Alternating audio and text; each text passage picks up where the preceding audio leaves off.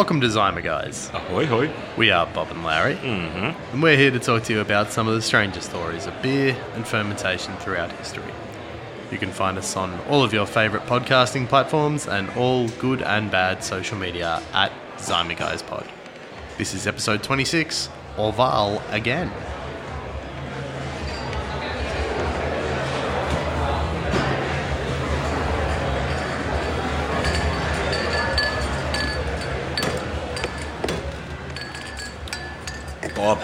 Yes. this is a first in the Zymer guys history. Is it?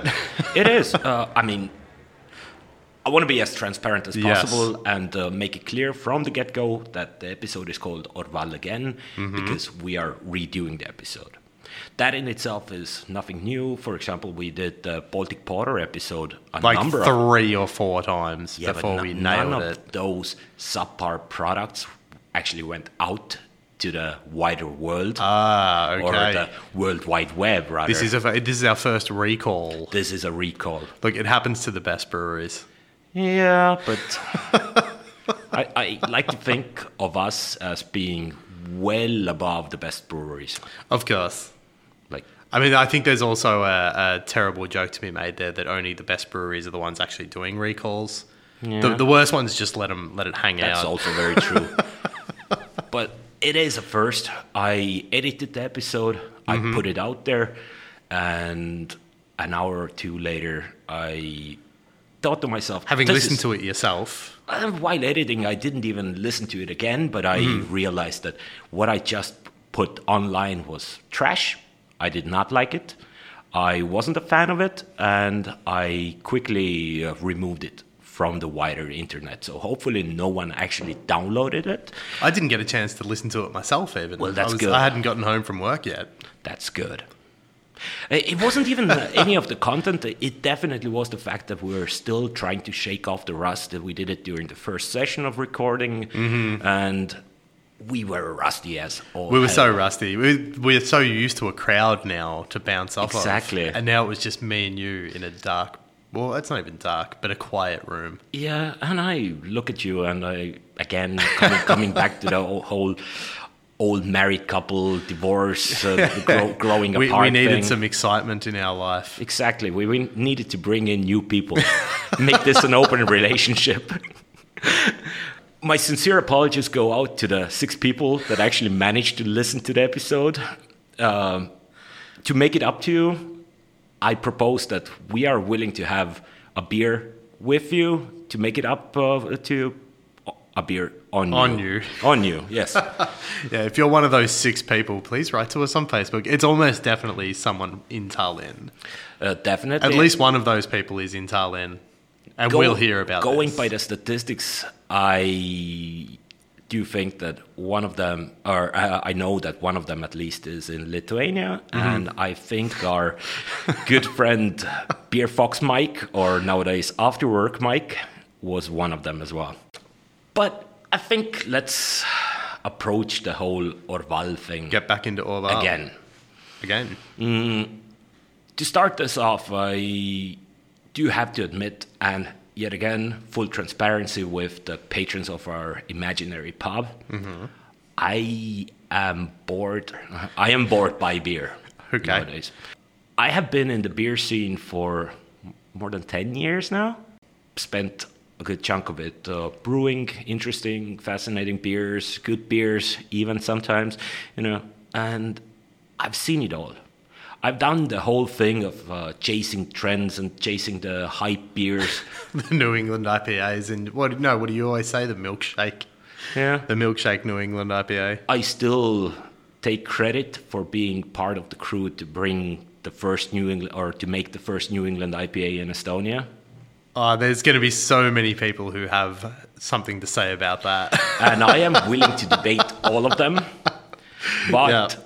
Did Blimey at Pühaste, and it was the first Ah, commercially blimey, released of course. New England in Estonia. Yeah. It was released precisely a week before Anderson and Lehe did, uh, released their. Uh, Did you have the hot tip? Had you been like visiting Finback in New York and actually, I came back ahead of the curve? no. No. But I, I had had a bunch of them in, in the States already Mm-hmm. at that time. and But this was Johan of what, um, what fame, let's say. Uh, it was his brainchild. Okay. But I do remember the Anderson Leher one. There was a...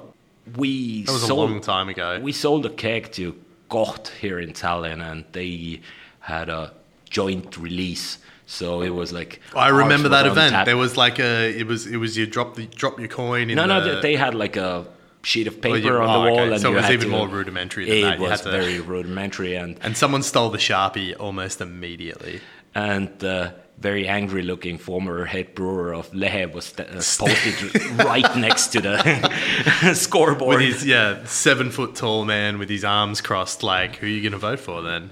I remember there were a couple of times where people that I knew kind of like told me to distract them so they could go and vote for us, which was lovely. All of this is to say that been there, done that. Mm-hmm. There's very few beers that actually really excite me nowadays.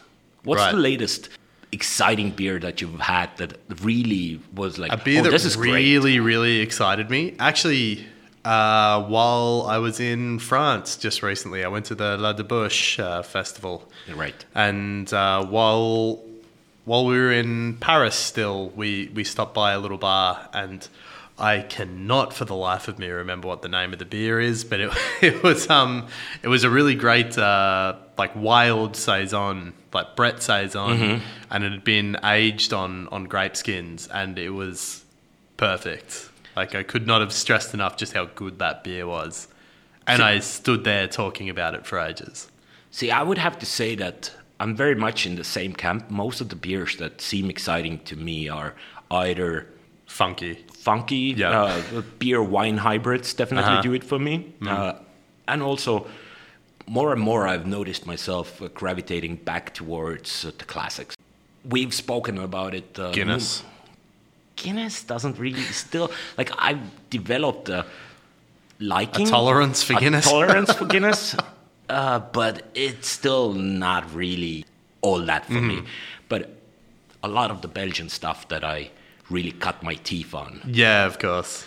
and one of them, to me, the crown jewel of Belgian brewing, outside of the lambics, Mm-hmm. is Orval.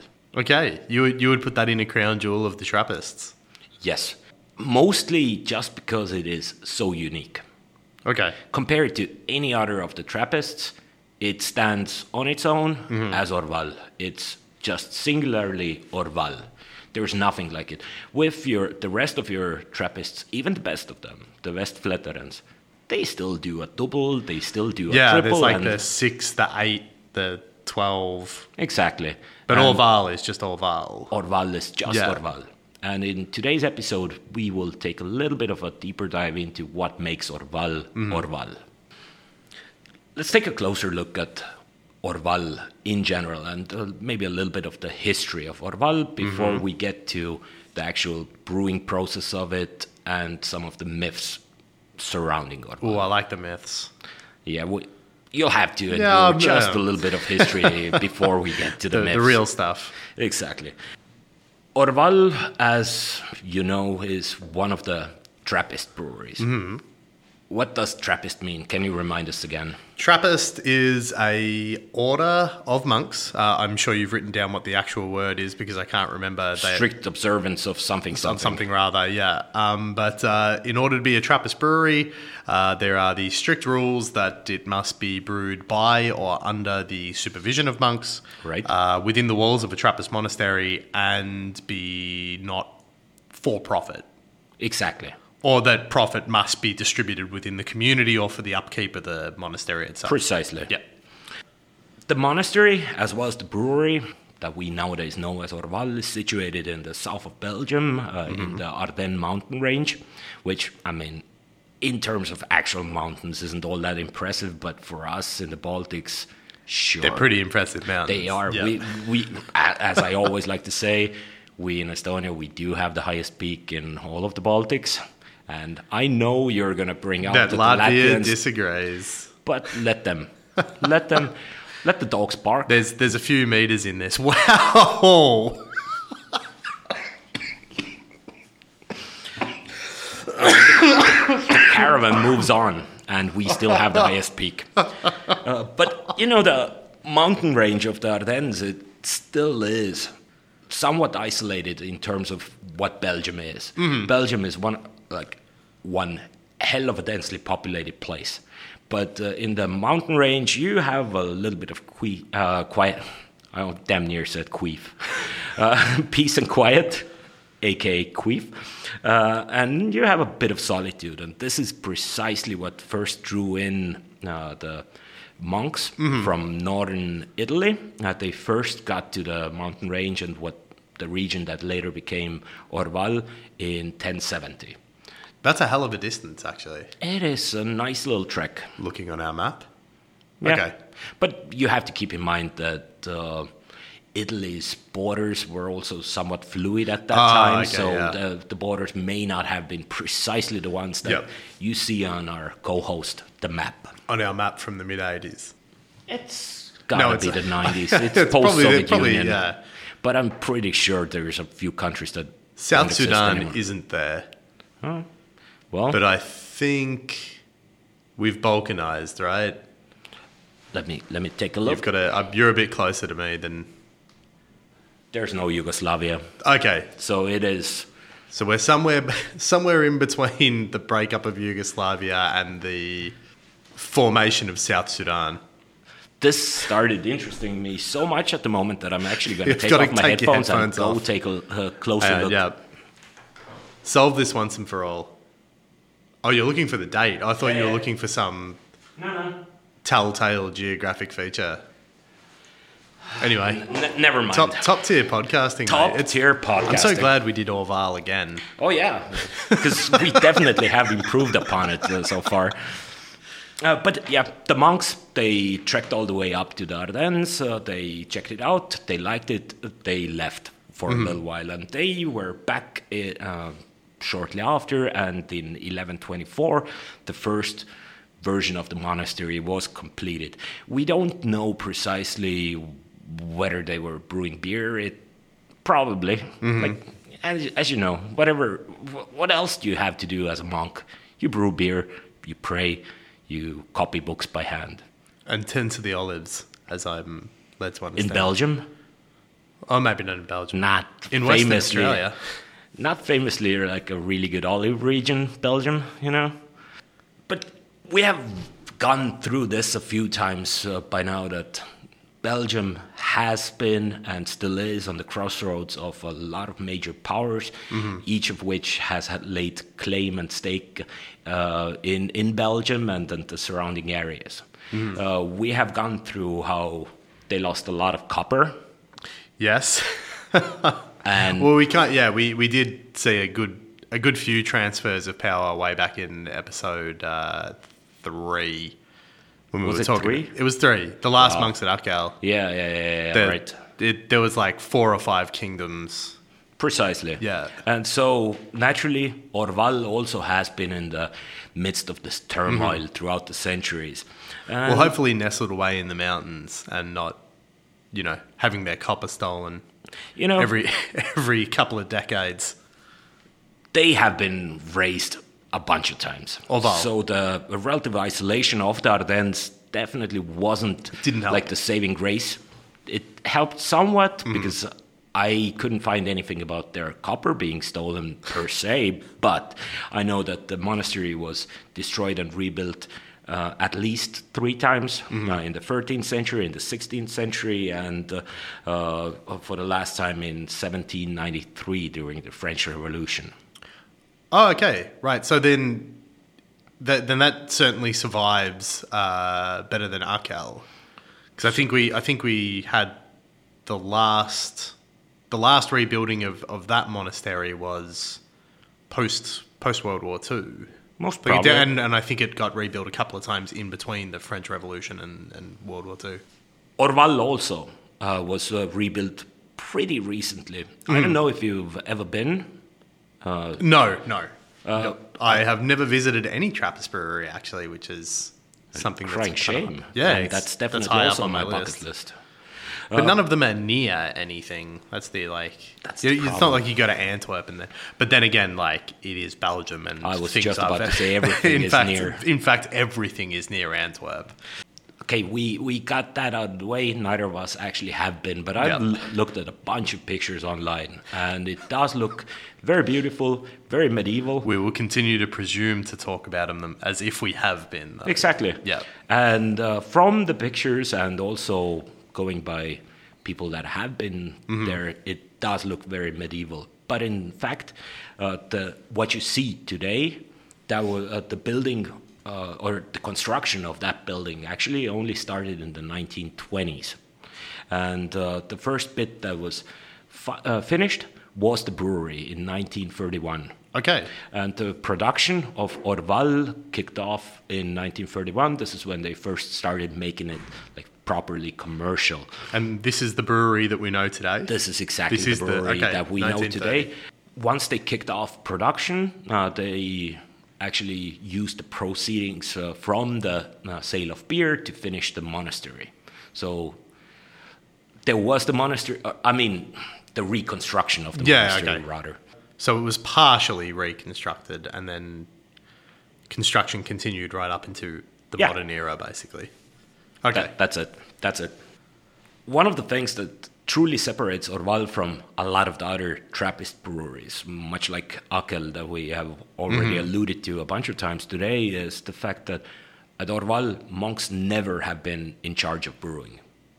All right. They they never actually took an active role in No. because I, I do remember that as well from episode three was that there were no longer any monks actively involved, but they, this this has been the case always. No, there has never been monks actively involved in the At least since 1931, when Orval, as we know it today, Yeah. uh, was born after the final reconstruction of the monastery as well as the brewery. Prior to that, I'm pretty sure monks were involved, but that's not Orval That's not as we know it today. So they were overseers of the process. They have always uh, just been overseers Mm-hmm. and recipients of a lot of the proceeds.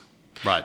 The proceeds here, as you also mentioned in the beginning, uh, as is typical for the Trappist breweries, just 45% of whatever they make in terms of money just goes to towards uh, maintaining the brewery as well as the monastery, and the rest, the 55%, go to various charitable causes. Okay. Wow.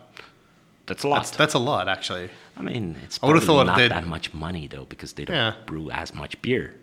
I would have thought a lot more would just be to like the living costs of monks. No, just 45%. Oh, there you go. what to me makes Orval so special is not the whole, the, all of the history that's connected to it, uh, not the fact that it's like situated in a monastery. It's the fact that they make some banging ass beer. yeah, they do make a very nice beer. I will, the, I, I will say that as well. I maybe wouldn't call it my pinnacle of Trappist beer, but it is very nice. To me, it is. and sadly, uh, this time around, we don't have a Mm-hmm. We glass actually of uh, Orval in front of us as we did the last time, which was a fascinating side by side. And lucky those six people that got to listen to it. Everyone else, It was a great thought out. experiment that everyone, or all six people, got to hear. Yeah, I mean, But this time you'll just have to imagine that we have people. we have in the past tasted some Orval. yes. Take Uh, our word for it. And we found some pretty interesting tasting notes because uh, Mm-hmm. one of the ba- uh, bottles that we had was about 11 months old, and the other one was like, what, four months old? Yeah. And the beers were very distinctly different. Mm-hmm. One was a lot of a lot more effervescent, but also thinner, uh, more alcoholic, uh, a lot more of the horse blankety Brettanomyces vibes going on, while Mm-hmm. the other one was strongly hoppy. A lot more sweet and a lot more of the candy sugar. Which is funny because they don't use any candy sugar. They don't use any candy sugar, and yet you still get that like incredibly sweet kind of caramelly. because Belgian they use flavour. caramel malts. What also separates Terrible on the tasting notes. Yeah, you are, Mr. Lead Brewer. Yeah. Uh, what also? Well, I've sep- never brewed Orval. well, whose whose fault is that? I can only Apparently, I could though, because like the monks don't do it. Yeah, yeah. Or go and do a, an internship. that's your career chance Hmm. uh, opportunity right here.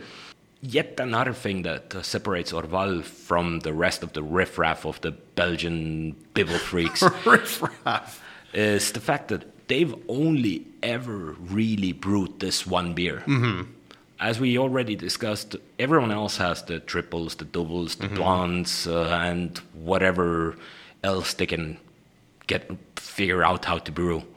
But Orval is Orval, and that's it. And it is safe to say that if we somehow manage to find a time machine, which I currently am working on, and I, I had the chance to go back to 1931 and have an Orval, I'm pretty sure it would be more Exactly or the less same. exactly the same, as uh, what we get in shops nowadays. But you meant like you you also did mention there, Brett, that like so it, it is a Bretted beer. It's definitely a Bradic beer, and we'll now get to the actual brewing bit of Okay. uh, now what makes Orval so special. It is a super strange, weird mixture of influences. First off, we have to acknowledge the fact that the recipe came to be during an age in uh, Belgium where British beers were the absolute pinnacle of beer. Everyone Okay. was super keen on old British stuff. That was the new hype beer. Everyone had gotten sick of their regular blondes and Most probably, yeah. and now they had porters and brown ales. and a lot of stuff made with Brettanomyces. Do you want to regale our listeners with a brief uh, overview of Yeah, what it actually so- is, so- Brettanomyces? Yeah, so Brett is a it's a common yeast or bacteria uh, it, used in a lot of uh, beers that gives it a kind of sour, as Larry mentioned earlier, like horse blankety, uh, funky barnyardy character. It's pretty undesirable in a beer like, say, something that Põhjala would make, uh, like a, an IPA. We really would not want Brett, and we would consider it an infection or an off flavor. But in some of the, well, particularly sour ales, it's a really desirable characteristic. I think the first time we actually spoke about breton Brettanomyces was in the Baltic Porter episode. It may have been, Uh, yeah. Because originally it has always been one of the uh, yeasts that gave Baltic Porters its unique taste. Mm-hmm. And also, I would strongly disagree with the IPA a bit because uh, I definitely have uh, made a Brett IPA. I mean, I've I've had Brett IPAs, And but that's lovely. like if you if you put it on the label. If your intention is for it to be a Brett IPA, then it's it's great. It's fine. Your intention, If your intention is to make a, a West Coast and there's Brett in it, then it's it's awful. It's Your terrible. intention is to make a Brett IPA once, and uh, henceforth, That's all it, yeah. your IPAs will be. Well, Brett very often it's not your intention, so you just change what it says on the label. That's true, and uh, it is a very pers- um, persistent type of bacteria that's very hard to get rid of. Mm-hmm. Yeah, once, it's once it's already in your the- stainless you, and like in, in the in the- gaskets and yeah, it's, especially it's in the hard to kill. packaging line. Yeah, it's yeah. a killer. Uh, I'm pretty sure with what we may have contaminated at least one packaging line uh, of a friend of ours.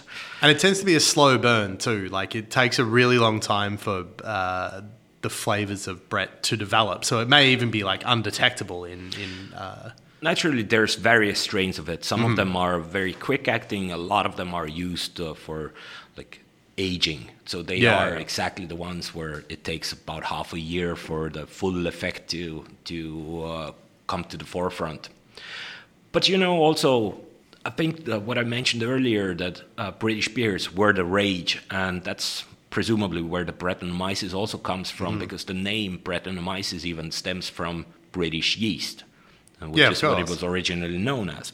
Orval, as I said, is a super strange mixture of uh, influences because the recipe was first created by two of the brewers, the head brewer Martin Pappenheimer. Uh, he was a German man, that's a great brewer's name. And his assistant was uh, John Van Hule, or presumably Jan. Uh, but he went by John because he had spent significant time in Britain, which is also where some of the British influences in the beer come from. Right. Uh, so um, it is said Neither of these guys are monks. neither of these guys are monks. Okay. They- They're completely just laborers. Uh, it's said that the strong hopping that is very characteristic for the Orval came from the German Pappenheimer uh, and the British influenced techniques like infusion mashing and uh, dry hopping. They came from Jan van Hule. Uh, so the recipe that we drink today hasn't changed since the 1930s Nor should it. nor should it. I agree. I mentioned already that very untypically for, or very uncharacteristically for a Belgian beer, they use not one but even two kinds of caramel malts. Mm-hmm. what else goes into the brewing is naturally the water. And the local water at Orval is very hard. They mash in at a very low temperature. I'm not entirely sure what the temperature is, but it's mm-hmm. definitely on the lower end of mashing temperatures. Once they've done the low mashing or ma- uh, low temperature mash, there's a big hop addition during the boil. Right. Okay. Some of the hops they use are Hallertauer. Then they list Which Ameri- which Hallertauer? just the Hallertauer. That's it's Mother Hallertauer. yeah. You have Hallertau uh, Blanc, you have Mm, Hallertau Mittelfrüh, uh, all these various ones, but Hallertauer. That's the yeah. That's Mama Hallertauer. Yeah, yeah, yeah. They list American hops, not specifying which American Oh, hops. Okay. So my guess Which is was going to be my next question. All the sea hops. yeah. I was just about to say No, it's, it's- probably like Cascade and Chinook. It'd, it'd likely be more, I'm guessing, bittering hops or. It is bittering It is hops bittering because hops. it goes in uh, at, At- during the yeah, boil. yeah. They also use Styrian Golding. Okay. Uh, before Styrian Golding, they used to use uh, Strisselspalt, Mm-hmm. uh, but that uh, hop has somewhat fallen out of favor in the last uh, decade or two and is not very widely available nor grown too much anymore. So they go for Slovenian grown Styrian Golding. Yeah, they've got quite a variety of nations here. It is, and it, it's it's just fitting for this beer that it in itself is a mixture of different cultures and influences with the Germans, the Brits, the Belgian side of it.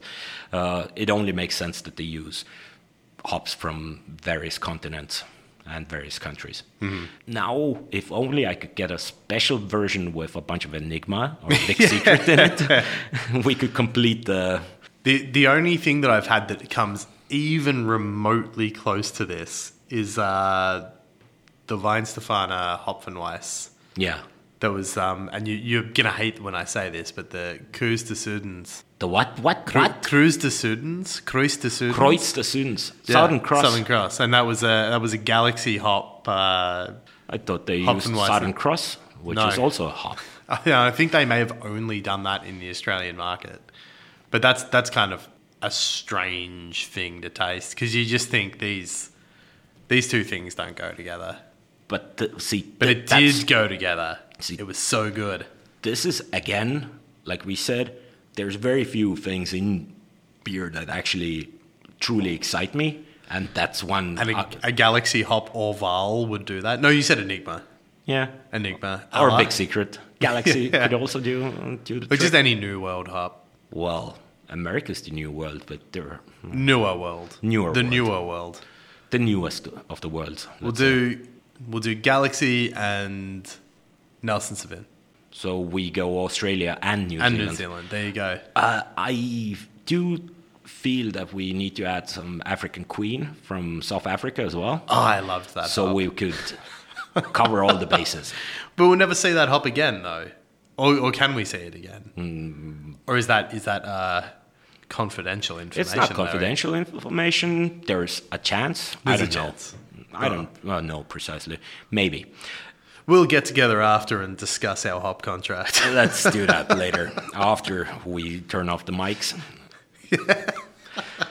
Don't want to give away any trade secrets here. but let's get back to the actual brewing. Uh, we finished off, or the last we mentioned was the boil with the massive hop addition. Once it's all boiled, uh, once it's cooled down, it goes into primary fermentation for five days. After five days, it gets transferred into a horizontal uh, tank where it first meets the Brettanomyces. Okay. What does the fir- uh, primary fermentation? I'm not sure. Uh, I would guess it's probably a house yeast of theirs. some, yeah, some just local Or- airborne.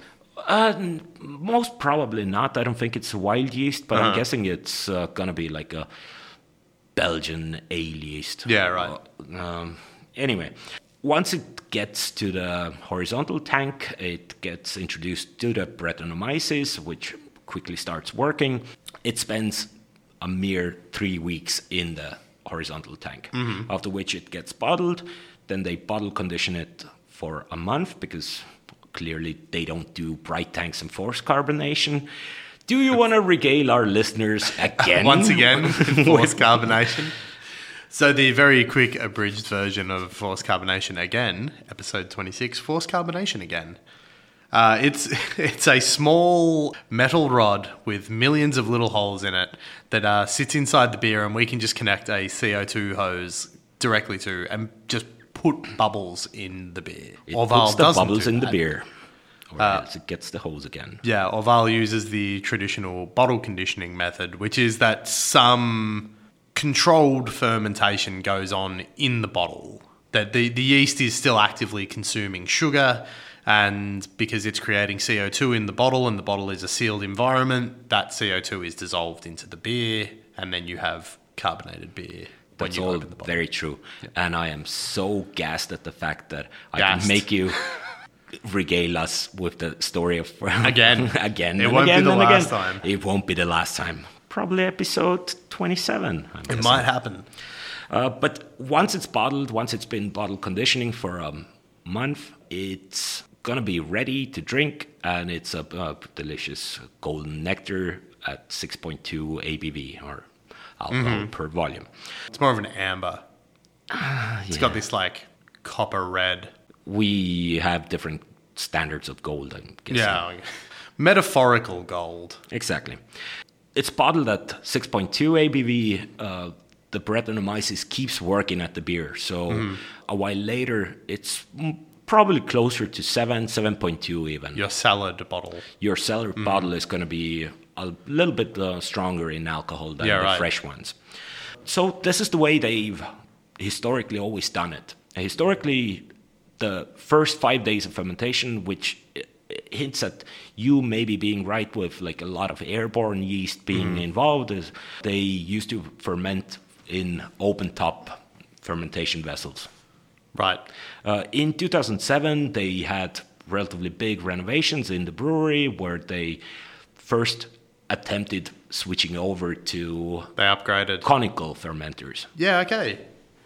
But uh, they also got a new brew house, uh, which was a lot more efficient, bigger, so they can nowadays do in one day uh, brewing. They can do what the it used to. They can do in one day what uh, took them a whole week of brewing. Wow, okay, right. So they definitely They, upgraded. they have, yeah. and expanded. I would say it's a lot like Põhjala upgrading the system compared to the old thousand liter one. Or Yeah. Wait, um, did you did you say the first step was open fer- was it the open fermentation first? yes, And then it went into a then the vessel? horizontal uh, ones with Okay, right, right. Was there a, did we know if there was a coolship involved? There's in no coolship involved, Okay. so it, that's why I'm guessing they definitely pitch some yeast. Mm-hmm, Uh, there's naturally going to be some wild yeast uh, involved as well if it's an open top fermenter, but. Mm, I don't. I don't know exactly uh, all the microbiological Yeah, yeah. parts of it. The switch over to conical fermenters took them a whopping three years because they would split their batches, half of them going into the traditional open top vessels, half of it going into the first conical that they actually Ah. installed. Are they like blending away the flavor? They weren't blending; they were just trying side by side whether they, uh, the conical fermenter Oh, would okay, give them the, was same, the same. beer as right. Uh, the open top. I thought I thought they're making some sort of like new Coke where they just that they're just sneaking it in ever so slowly so that no one can notice. I think New Coke was enough of a failed experiment that everyone is uh, trying to keep never away from never New Orval. new Coke. Yeah. Yeah, yeah. Only after three years of being absolutely and 100% convinced that the beer from the new fancy stainless steel conical fermenters taste precisely like uh, the one from the old school open top ones, did they actually install the final five conical fermenters. So Oh wow. it took them three years to be sure.